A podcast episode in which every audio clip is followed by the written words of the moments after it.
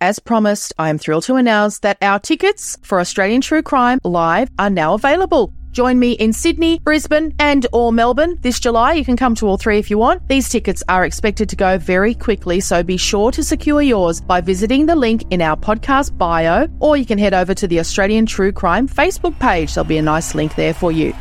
Update for Brisbane Australian true crime fans. Brisbane is almost fully sold out for our live show. If you've been a listener for any length of time, you'll know how passionate I am about true crime stories from Australia. I'm looking very forward to an incredible evening together with you, sharing these captivating tales. We will have great guests as well, so you know we love a Q&A. If you've ever come along to an Australian true crime live gig, you'll know we love a Q&A with our guests. Don't miss out. Book your tickets today and I'll see you in July for a memorable night out. Ever catch yourself eating the same flavorless dinner three days in a row? Dreaming of something better? Well, HelloFresh is your guilt-free dream come true, baby. It's me, Keke Palmer. Let's wake up those taste buds with hot, juicy pecan-crusted chicken or garlic butter shrimp scampi. Mm. Hello Fresh. Stop dreaming of all the delicious possibilities and dig in at HelloFresh.com. Let's get this dinner party started. Hey, it's Ryan Reynolds, and I'm here with Keith, co star of my upcoming film, If, only in theaters, May 17th. Do you want to tell people the big news? All right, I'll do. Sign up now and you'll get unlimited for $15 a month in six months of Paramount Plus Essential Plan on us. Mintmobile.com slash switch. Upfront payment of $45 equivalent to $15 per month. Unlimited over 40 gigabytes per month. Face lower speeds. Videos at 480p. Active Mint customers by 531.24 get six months of Paramount Plus Essential Plan. Auto renews after six months. Offer ends May 31st, 2024. Separate Paramount Plus registration required. Terms and conditions apply if rated PG. I'm Sandra, and I'm just the professional your small business was looking for. But you didn't hire me because you didn't use LinkedIn jobs. LinkedIn has professionals you can't find anywhere else, including those who aren't actively looking for a new job but might be open to the perfect role, like me. In a given month, over 70% of LinkedIn users don't visit other leading job sites. So if you're not looking on LinkedIn, you'll miss out on great candidates like Sandra. Start hiring professionals like a professional. Post your free job on linkedin.com/achieve today. Hey there, it's Michele Norris. I'm host of a podcast called Your Mama's Kitchen. When I travel, I'm usually looking for a way to find a taste of home when I'm not at home. And one of the things I love to do when I am at home is entertain. And Airbnb allows me to do that. When I was in California recently, I rented a house that had a great kitchen. And when we were sitting around the table, we're all thinking, we're in someone else's house. Someone could be in all of our homes as well. If you have a home, but you're not always at home, you have an Airbnb. Your home might be worth more than you think. Find out how much at airbnb.com/slash host. We acknowledge the traditional owners of the land on which this podcast is recorded. We pay our respects to their elders, past and present, and to Aboriginal elders emerging. Hello to you, my very good friends. Football is over for another year. So, you know what that means. It means Melbourne Cup. Gross. And then it's totally Christmas. We're working hard making sure our patrons still have an episode of Australian True Crime every week over Christmas while everyone else is taking a break. And there are no new podcasts to listen to, so don't be caught out. Don't end up listening to some sad imitation of Australian true crime because you're too tight to pay five bucks a month to become a patron. That is $5 US, by the way, which I know is more. Let me check today's conversion rate real quick. Okay, that that is just over, as of this morning, 116,000 dong a month. So I know that puts it into perspective, doesn't it? You don't even have to be a dongonaire to enjoy a very Australian true crime Christmas. The following podcast contains accounts of sexual assault. Listener discretion is advised. you know, you've got floating towns going out there with 5,000 people. Got a captain and you've got officers and you've got security, but you've got no police force. They just do what they want. And this is where it all starts to become too difficult for any government to ever do anything about changing it because it's the laws of the sea. Passengers should be told this or explained it in simple terms as to what rights they're giving up.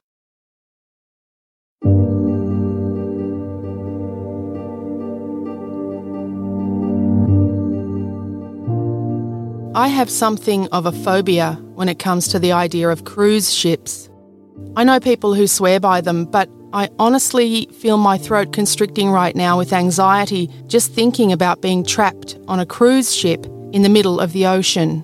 And I think a big part of it is the case we're covering in this episode the 2002 death on board the P&O cruise ship Pacific Sky of Brisbane woman Dianne Brimble. This is Australian True Crime with Meshel Laurie and Emily Webb. Come with us as we go beyond the news cycle to find out how people become killers, how people become victims, and what happens next. I'm sure many of you, like me, have a very clear picture in your minds right now of Dianne Her broad smile, her dancing eyes, her beautiful, open, gentle face. In every one of the handful of photos published and republished of Dianne over the years, alongside details of the most horrible, humiliating ordeal a woman could imagine, she's always leaning shyly into the picture, sort of shrugging, like she's trying to shrink herself. But there's such deep warmth in that smile. She always looks like she loves the person who's taking the photo so much. 42 when she died, Dianne Brimble is one of those victims of crime that a certain generation of Australian women have taken to our hearts. An unassuming mum of two grown up sons with her first husband, and a teenage daughter with her second husband, from whom she'd also broken up, Dianne had saved up for three years to take her daughter on a cruise. The two of them were sharing a cabin with Dianne's sister and her daughter.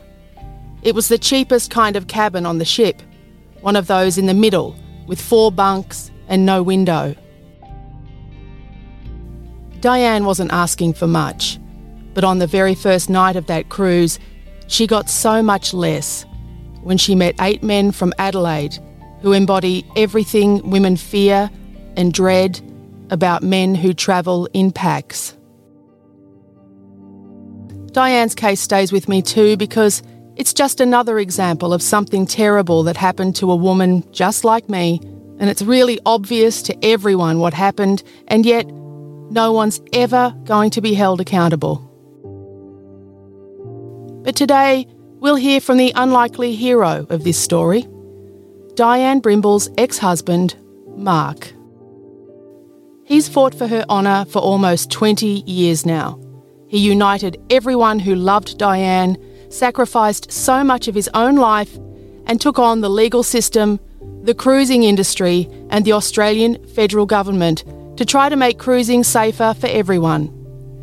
He's an extraordinary man, and we started off by trying to find out a bit more about the early days of the relationship that forged this incredible loyalty in Mark for his ex wife, Dianne. Oh, I think it was around about 80, 81, 80, 81, we kind of met and then we got together. Sebastian was born in 82 and in 86, Aaron was born. So, yeah, always Brisbane based. I immigrated over from England in 78. I just came straight to Brisbane and really kind of made that the place that I wanted to stay in. So I never really thought of moving out of Brisbane and yeah, been here ever since. And what was Dianne doing when, when you met her? What are your memories of that time? She was working in a service station and then she moved from that into some administrative role that she was doing in the city. So yeah, she's always kind of keeping herself busy. How old were you guys? Oh, I was 23, she was 22. Hmm. Very young, very young, and quite young when you had your kids too.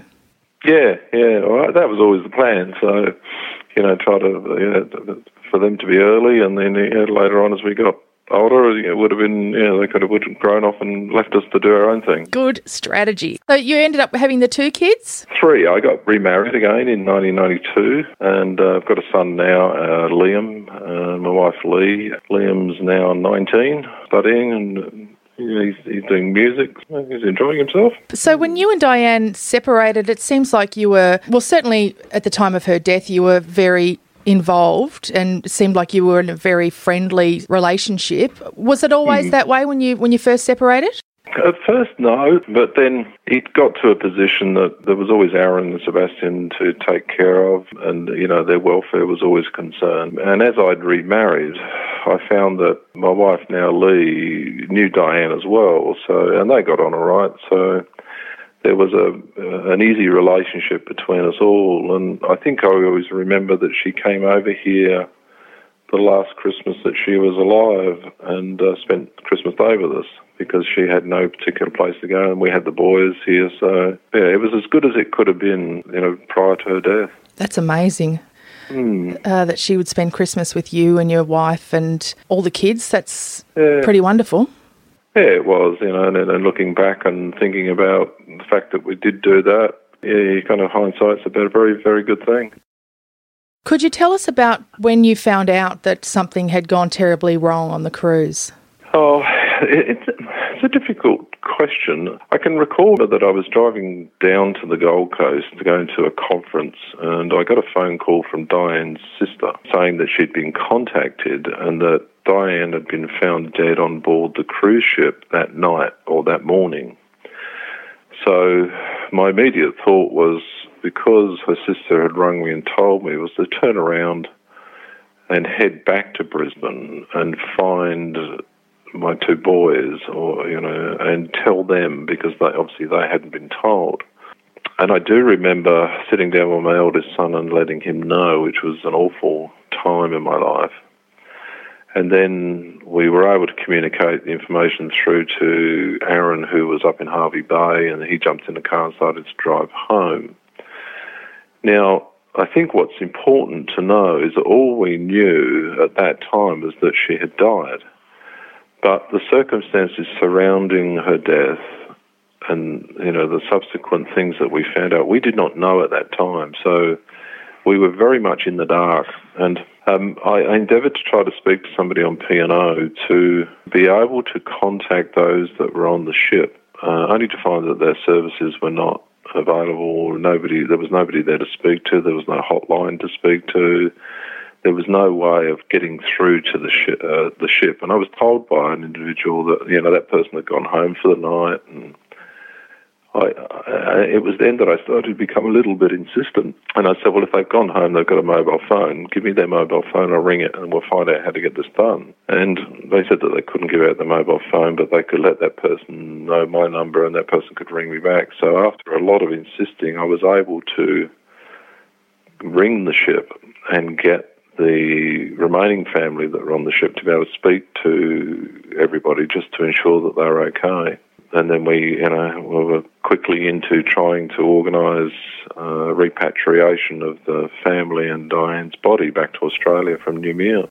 It brings up a lot of things. You've got the tragedy of Dianne's passing, and you yet didn't know the horrible circumstances around that. Then you've got dealing with cruise ships and also yeah. repatriating a body. I mean, that's so much to deal with, and it's something you'd never expect to happen. So you're just not going to know how to cope in these situations. No, no, you're, you're pretty well finding it. You know, you've just got to find your way in in trying to resolve it. You know, it was one thing in contacting the the family, but then contacting insurance companies and see whether the insurance companies would deal with it. Contacting the French police to see whether they released the body and then the body could only be flown back to Sydney, and the family had to try to get back to Brisbane. And yeah, it is. It it, it throws you into an area in life that you never even thought existed, and things and decisions that you had, make, had to make that you wouldn't have even known. So. But you're the kind you're you're one of these extraordinary people who ends up prosecuting witnesses in the inquest. Mm. You're one of these people who who just sort of takes on so much responsibility and doesn't stop.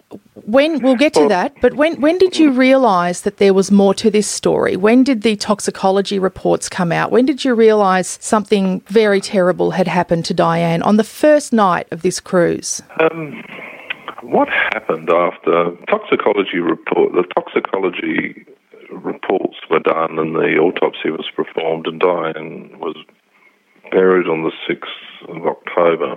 Now, from there, the family were told that there was possibly going to be some further inquiries into the circumstances surrounding her death, and there was a lot of swirling of, of what may have happened or what could have happened. I contacted the New South Wales Police and they said that the coroner had requested that a brief of evidence needed to be prepared, or a brief needed to be prepared to be provided to the coroner for the coroners to determine what may or may not have happened, whether an inquest should be conducted. And the police flew up to Brisbane, and I know that they interviewed Dianne's partner on and off, David, and myself, and some other family members. And they were asking some quite graphic questions in relation to our relationship with her, and we, we really didn't understand why all of this was being asked of us. Now, I think another nine months went past where the coroner then advised me that they had received a brief from the police, New South Wales Police, but it was insufficient, ill prepared, and lacking in many areas. I then had to ask the coroner, you know, what does this mean? And then she said that I'm, I'm asking the police to go back and do a whole heap of other things that they didn't do to try to make the brief as substantial as possible so that you know it would help in if we end up going ahead with the inquest. So about 18 months after Dianne's died, the coroner's telling you she wants the police to go back and prepare a better brief? Correct. Uh, and then I think around about two years later, the coroner wrote to me and turned around and said she had decided that there was to be an inquest. So I had made sure that I was one of the parties named in the, or the family was named in relation to the inquest. By this stage, did you have any idea about this group of men who would become very No. known to you? You had no idea about it. Not at all. Okay. What then happened was because I was named and the brief had been um, finalised, the coroner arranged for the, the DPP in New South Wales to provide me with a copy of the brief. So I flew down to Sydney and went to the DPP and was provided with, I don't know, about four or five very large folders of information that had been put together for the brief for the coroner. And I can remember sitting in a hotel room in Sydney reading through the brief two years later, finally starting to get some idea of what it is that may or may not have occurred. Quite haunting, you know, to, to see that and to hear about the drugs and then to the circumstances and then look at the interviews that the police had conducted, etc. So, So nobody prepared you for that. They handed you No. folders and sent you on your way, and nobody prepared you at all for what was in those folders. no, no. I was just handed the folders and left to my own devices.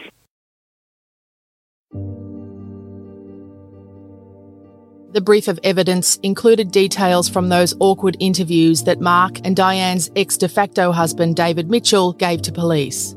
Here's a quote Dianne was prudish when it came to sex, without a hint of promiscuity. Mark Brimble, her ex husband, and Dave Mitchell, her de facto husband, said she was extremely self conscious of her body, particularly since gaining weight, and would insist on making love in the most discreet manner possible. Oral sex made her gag, and she would only engage in this sexual act to please her long term partner. She had engaged in a one night stand on one occasion and was disgusted by her own behaviour. But if reading that in black and white about his dead ex wife, the mother of his children, was difficult, it's hard to imagine what went through Mark Brimble's mind as he made his way through the statements of the eight strangers from Adelaide whom Dianne met on her last night alive. Those eight men described Dianne very differently. They alleged she'd approached them on the dance floor of the nightclub. She offered several of them sex, and even after repeated knockbacks, wouldn't take no for an answer. They claimed that she'd taken one of them into the toilets and performed oral sex on him, and that when the nightclub was closing, she asked to accompany them to their cabin for sex, knowing it was on the same floor and just down the hall from the cabin her young daughter was sleeping in. They also alleged that she consented to sexual contact with two of them and then happily laid on the floor of the cabin naked while the door was open. again on the same floor that her young daughter was staying on. Of course, Mark had no way of knowing either that when those eight men made their initial statements to the head of security on the ship, they were panicking. We'll never really know all the reasons why, but what we do know from many witness accounts is that they'd been sexually harassing female passengers and offering them drugs from the minute they boarded.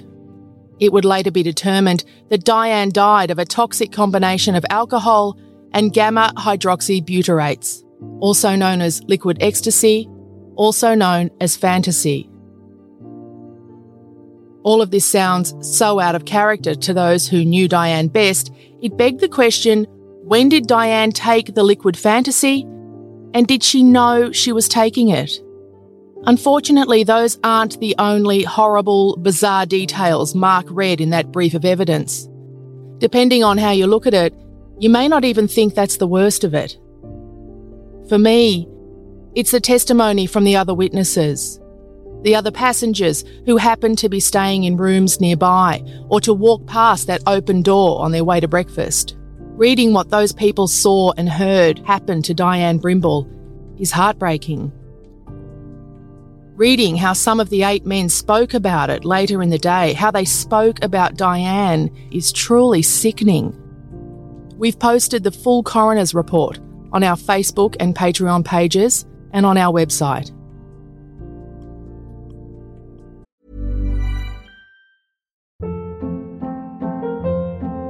Hold up. What was that? Boring. No flavor. That was as bad as those leftovers you ate all week. Keke Palmer here, and it's time to say hello to something fresh and guilt-free. Hello Fresh. Jazz up dinner with pecan-crusted chicken or garlic butter shrimp scampi. Now that's music to my mouth. Hello Fresh. Let's get this dinner party started. Discover all the delicious possibilities at hellofresh.com.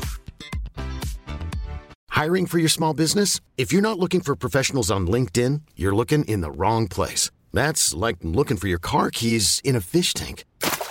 LinkedIn helps you hire professionals you can't find anywhere else, even those who aren't actively searching for a new job but might be open to the perfect role. In a given month, over 70% of LinkedIn users don't even visit other leading job sites. So start looking in the right place. With LinkedIn, you can hire professionals like a professional. Post your free job on linkedin.com slash achieve today.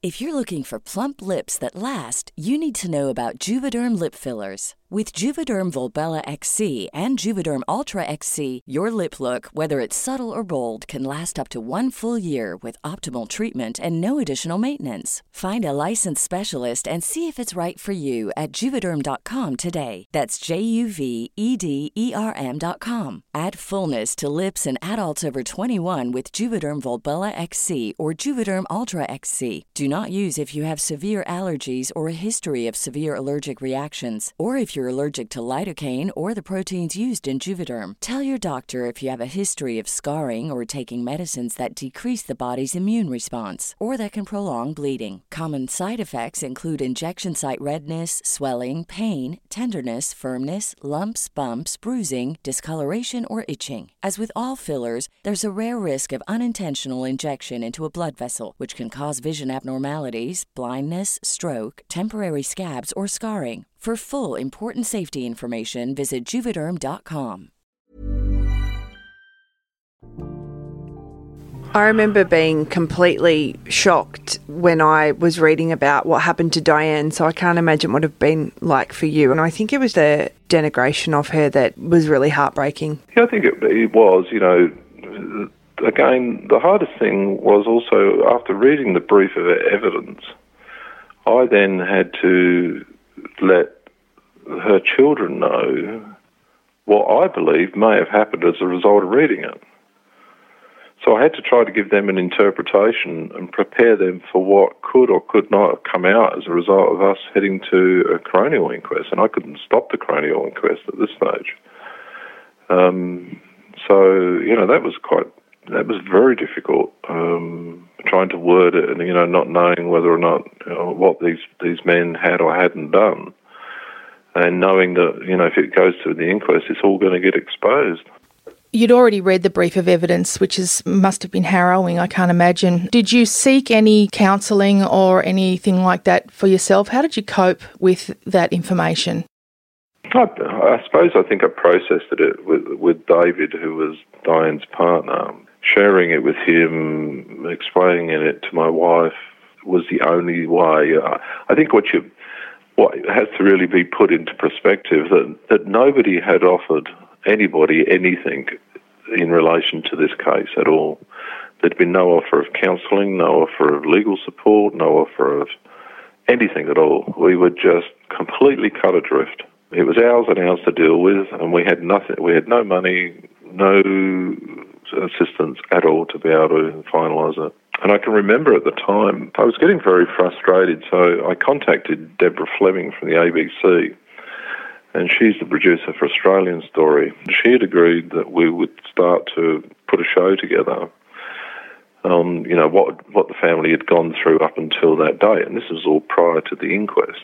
I can remember the first day of the inquest when I had finally got there, and Jackie Milledge um, asked the question as to whether or not I had allowed uh, whether or not the ABC had indeed been producing a story and was about to release a story in relation to this matter. And the, the, the producer said yes, because they were in the room. And she berated me then for doing something that could well have jeopardised the entire coronial inquest by allowing the media to look at the brief and, you know, to have divulged information.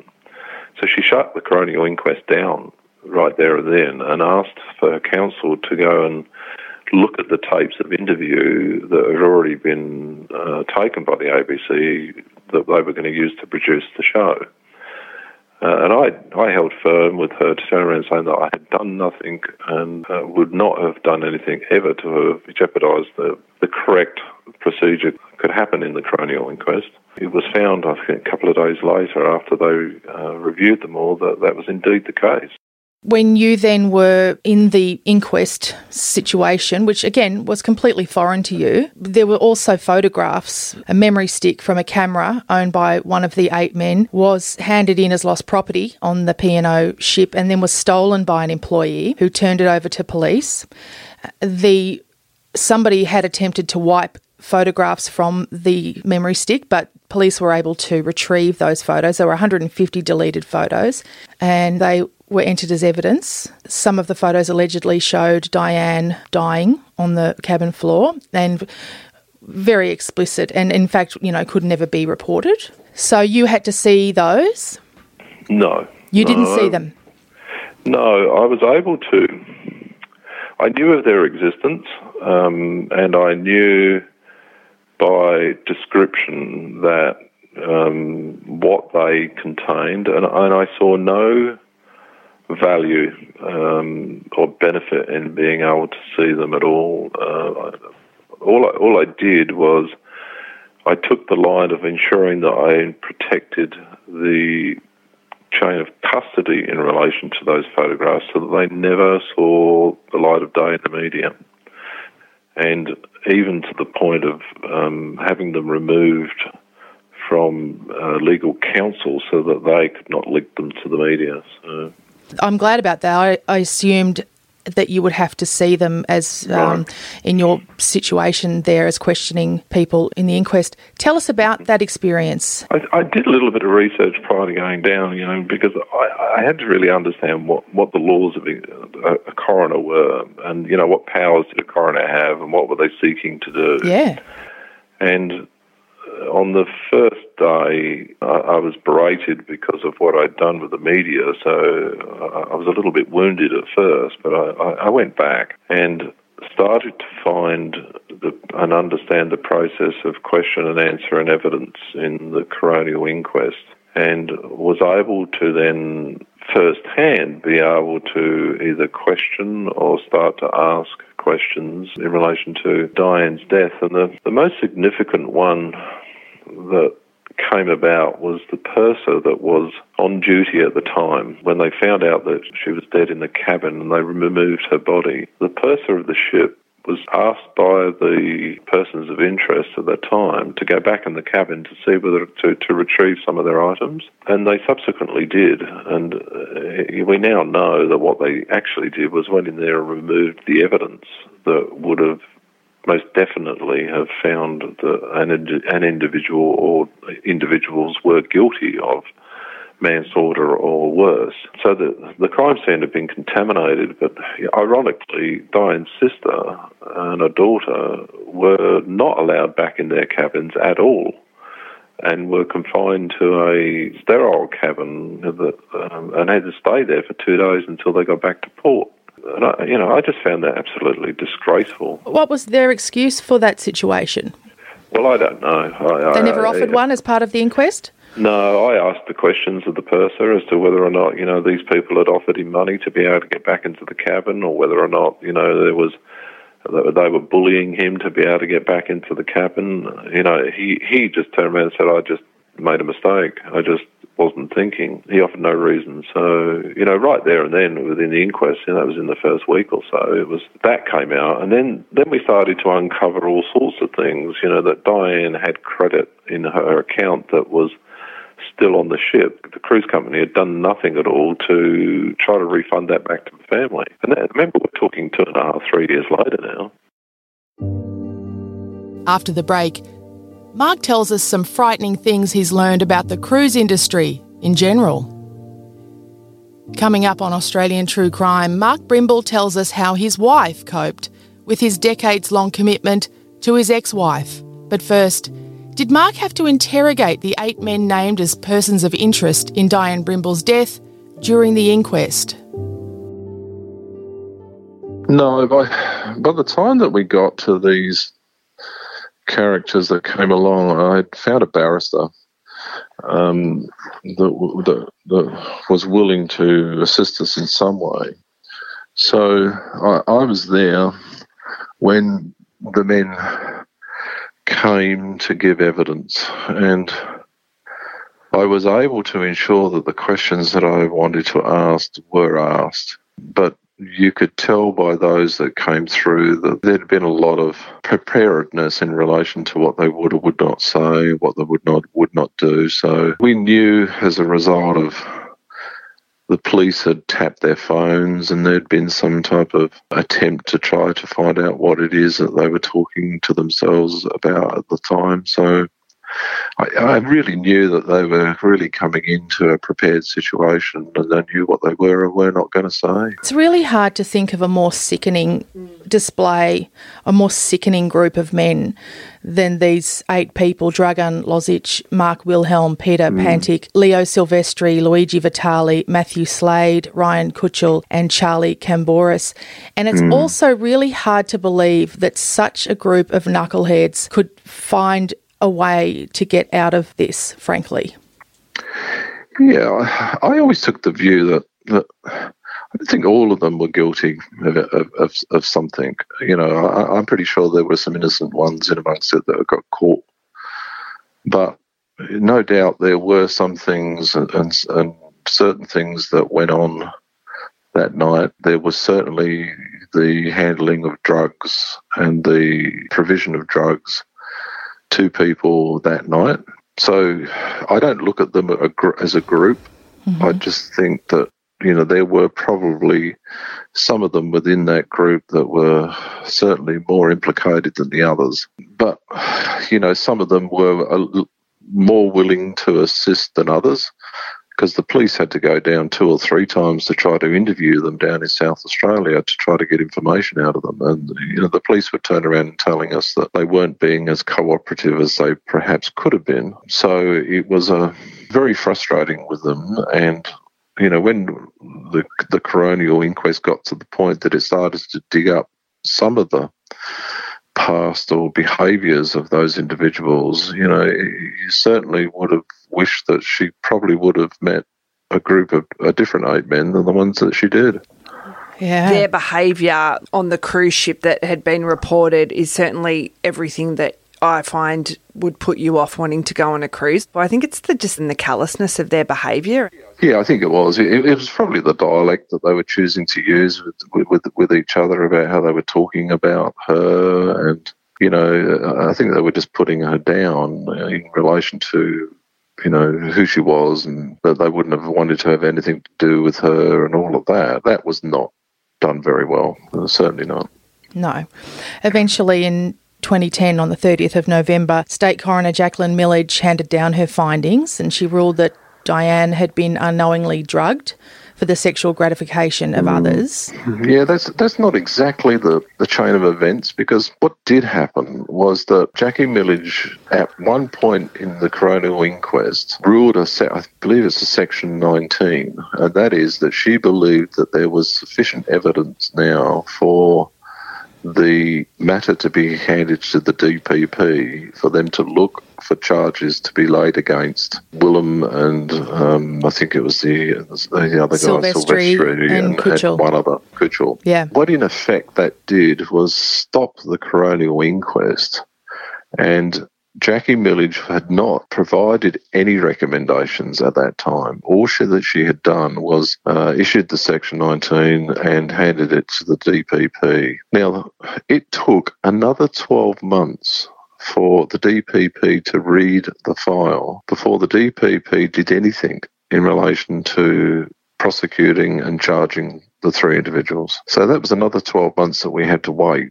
until it then proceeded to the Supreme Court, where the Supreme Court was there to see whether or not Mark Wilhelm was uh, was guilty as charged of manslaughter, and that the other two parties had provided evidence to support what had happened and therefore were, were not charged. I think, as we know, when we look back in history, the outcome of those charges and the Supreme Court, that it was a hung jury so the jury couldn't come to a unanimous decision in relation to the to, to what did take place on that night because you know lack of evidence and really I think it was the way in which the DPP had presented the evidence to the jury. Afterwards, I asked the DPP, well, now that you've got a hung jury, what are you going to do? And they turned around and said that they would most definitely go back for a retrial. And, uh, you know, I've never lost a retrial before, and I, you know, will have no problems being able to get them again. But only six months later did I get a phone call from the DPP where they were turning around and telling me that they were going to not go for a retrial. You know, they'd, they'd capitulated and that they were going to turn around and say that the family had agreed that these were the circumstances of the night and they were willing to accept them. And I turned around and said, well, no, their family's not in a position that they're willing to accept these terms. This is what happened on the night. And the DPP forced our hand as family, turning around and saying that that's what we're going to table to the judge. And uh, subsequently, that's what they did.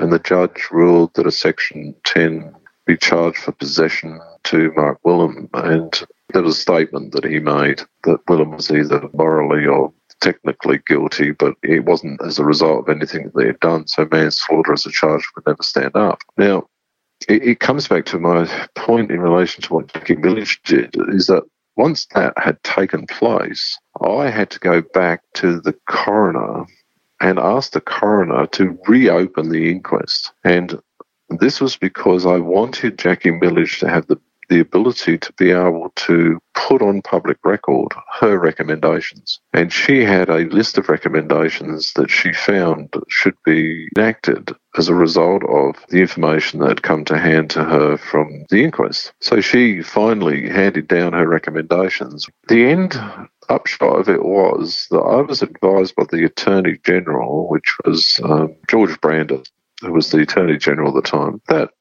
there was nothing that the, the federal government could do that none of the recommendations could be implemented. And the federal government is happy with the current status quo. So, after all of what we went through, after all the recommendations that we sought and found and were able to get, the federal government to this day has done nothing. Absolutely nothing. And since then, lives have been lost.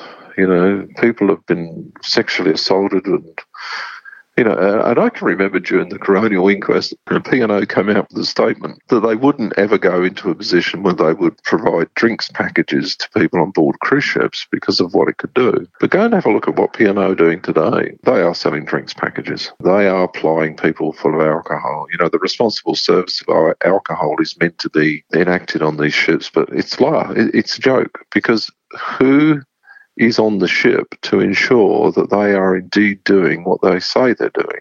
You know, you've got floating towns going out there with 5,000 people. You've got a captain and you've got officers and you've got security, but you've got no police force. You've got nobody on state government, no federal government, no, no person looking to, to ensure that the company is doing what it says it's meant to be doing. They just do what they want. And sometimes, Mark, you don't even know if the people who are working on board have any convictions. I know that yeah. you've done a lot of work with international cruise victims. The website has many, many stories of families who've experienced tragedies on cruise ships. I came across international cruise victims that just started at the time that the inquest was on with a chap named Ken Carver. And what Ken had done was because of the the reach of the internet, was starting to reach out to find other people that had been involved in incidents on board cruise ships. And Ken lost his daughter, who got, went on a cruise ship in America, and she just never came back. And he's never been able to find out the circumstances surrounding what happened to her, where her body went, etc. He's been campaigning through international cruise victims to get the US government to bring in bills and regulations that were going to improve the safety standards on cruise ships. He and I then spoke, and I, said to him, you know, I should start up an arm of that here in Australia so that, you know, Australia and, Asia have got at least somewhere in which they can go to to allow people to contact us and ask us questions as to where should they go, what should they do, who should they contact, etc. And you know, I, thankfully, I've been helpful to numerous people over the years in quite dreadful circumstances that they found themselves in. I mean, some of the stories, people literally disappear. They do. There's sexual assaults, there's unexplained deaths. I just can't get over that. I was just reading a story about a couple who they were on a cruise of a lifetime and they just went missing and their family's mm. got no idea where they are. No, no. Well, it was, it was a chap in uh, the US whose parents, you know, probably were in their 70s, went on a cruise ship um, as part of their retirement, never came back. Just frightening. Never found, never found their bodies. Never, never knew exactly what was going on, and he never know. He, he, he lives to this day not knowing what happened to his parents. Do you think, markets explain to people enough when you go on a cruise? If something happens to me and I'm on a cruise in the middle of the ocean, who's responsible? It's interesting you ask that because under the recommendations that were made by the federal inquiry, it was agreed that one of the recommendations was that the advocacy group being International Cruise Victims, together with the cruise industry, should get together and produce a document or a handout that's provided to every passenger that gets on board a cruise ship explaining to them their rights and the position that it puts them in as a result of going out on a cruise ship. I thought that was a good idea. But has anybody done anything? No. Has the federal government done anything to, to make sure that that takes place? No. People kind of look at me in amazement when I turn around and say, when you get on a cruise ship in Sydney Harbour or Brisbane River, you are stepping onto another country. Mm. Now, that country has got an agreement to comply to the laws in relation to the state in which the port is, but they start to wane after 20 kilometres while you're out to sea, and at 200 kilometres out to sea, you are now in international waters, and the law that shall apply on that ship is the, the country to which it is registered. Now, that could be Malta, it could be the Bahamas, it could be Ibiza, you just wouldn't know.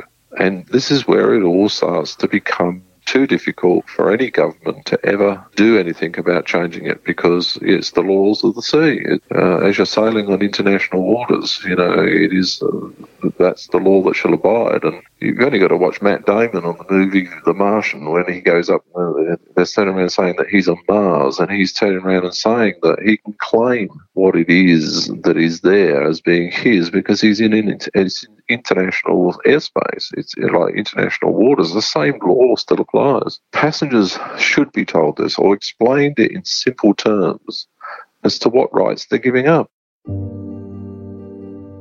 And it's very touching that you've just campaigned in Dianne's name and just tried to make things better for other people. And I think that says a lot about you and, and the relationship you and Dianne had. Mm, yeah, I, I also think it speaks volumes to my wife now in that it took for her to allow me to do what I did to protect the integrity of my first wife, even though I was married again for the second time but it really flowed through the, the fact that it was my son's mother that was being denigrated. So I had to protect them by protecting her. And I, my wife had to be prepared to support me doing what it is that I had to do to do that. And then I think it took a, another leap during that period because it then became the awful treatment of females by males in certain circumstances. So it became larger than I had ever thought it would be uh, in the way in which it was, you know, protecting the integrity of women, but, you know, boiling down to protecting the, the, the dignity of the, the mother to my two first two children. Coroner Jackie Milledge handed down the findings of the inquest on the 30th of November 2010. She ruled that Dianne Brimble had been unknowingly drugged for the sexual gratification of others. She said there was evidence to suggest the drug had been supplied to Wilhelm by Silvestri. She criticised Wilhelm for failing to tell medical staff that Brimble had consumed a drug, denying her the best possible chance of survival. She also said New South Wales police withheld material from the inquest resulting in an impasse that was crippling to the inquest.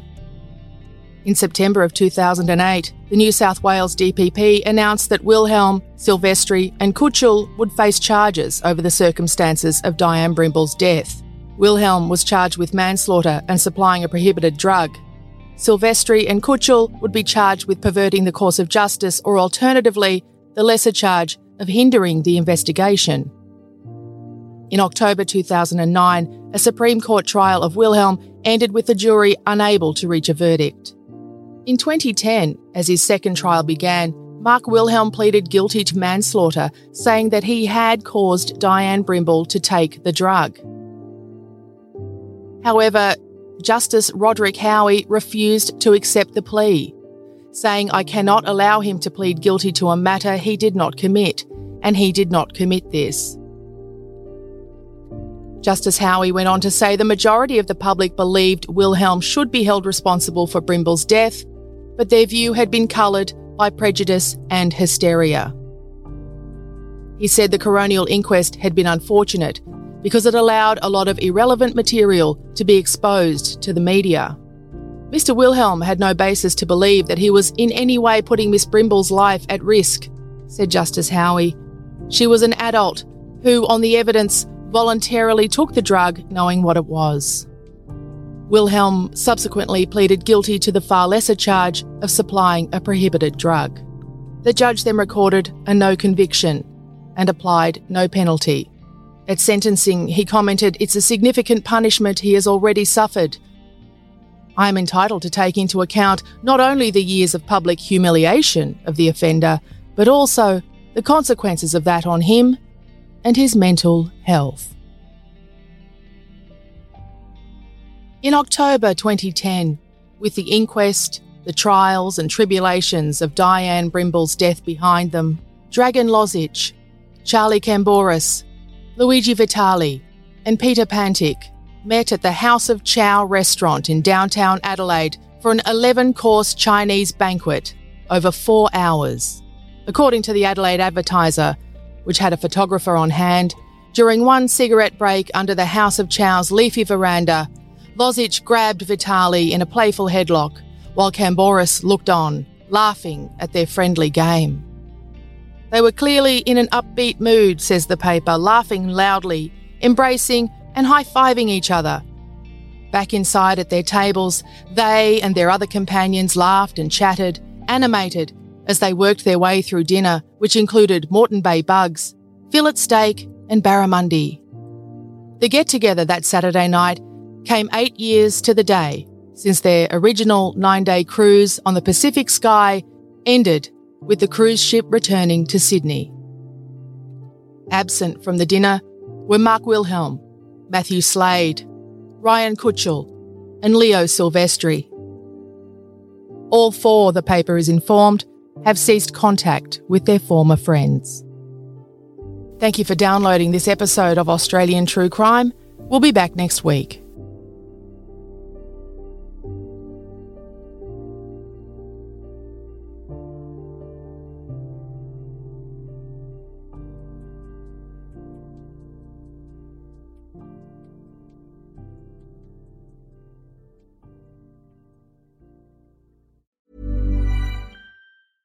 Ever catch yourself eating the same flavorless dinner three days in a row?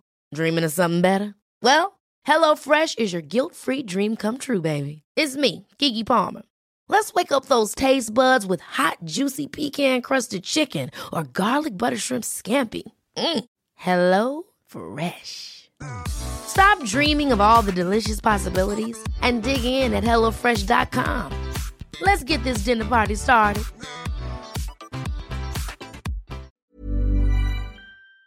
As promised, I am thrilled to announce that our tickets for Australian True Crime Live are now available. Join me in Sydney, Brisbane, and or Melbourne this July. You can come to all three if you want. These tickets are expected to go very quickly, so be sure to secure yours by visiting the link in our podcast bio, or you can head over to the Australian True Crime Facebook page. There'll be a nice link there for you. Update for Brisbane Australian True Crime fans. Brisbane is almost fully sold out for our live show. If you've been a listener for any length of time, you'll know how passionate I am about true crime stories from Australia. I'm looking very forward to an incredible evening together with you, sharing these captivating tales. We will have great guests as well, so you know we love a Q&A. If you've ever come along to an Australian true crime live gig, you'll know we love a Q&A with our guests. Don't miss out. Book your tickets today and I'll see you in July for a memorable night out.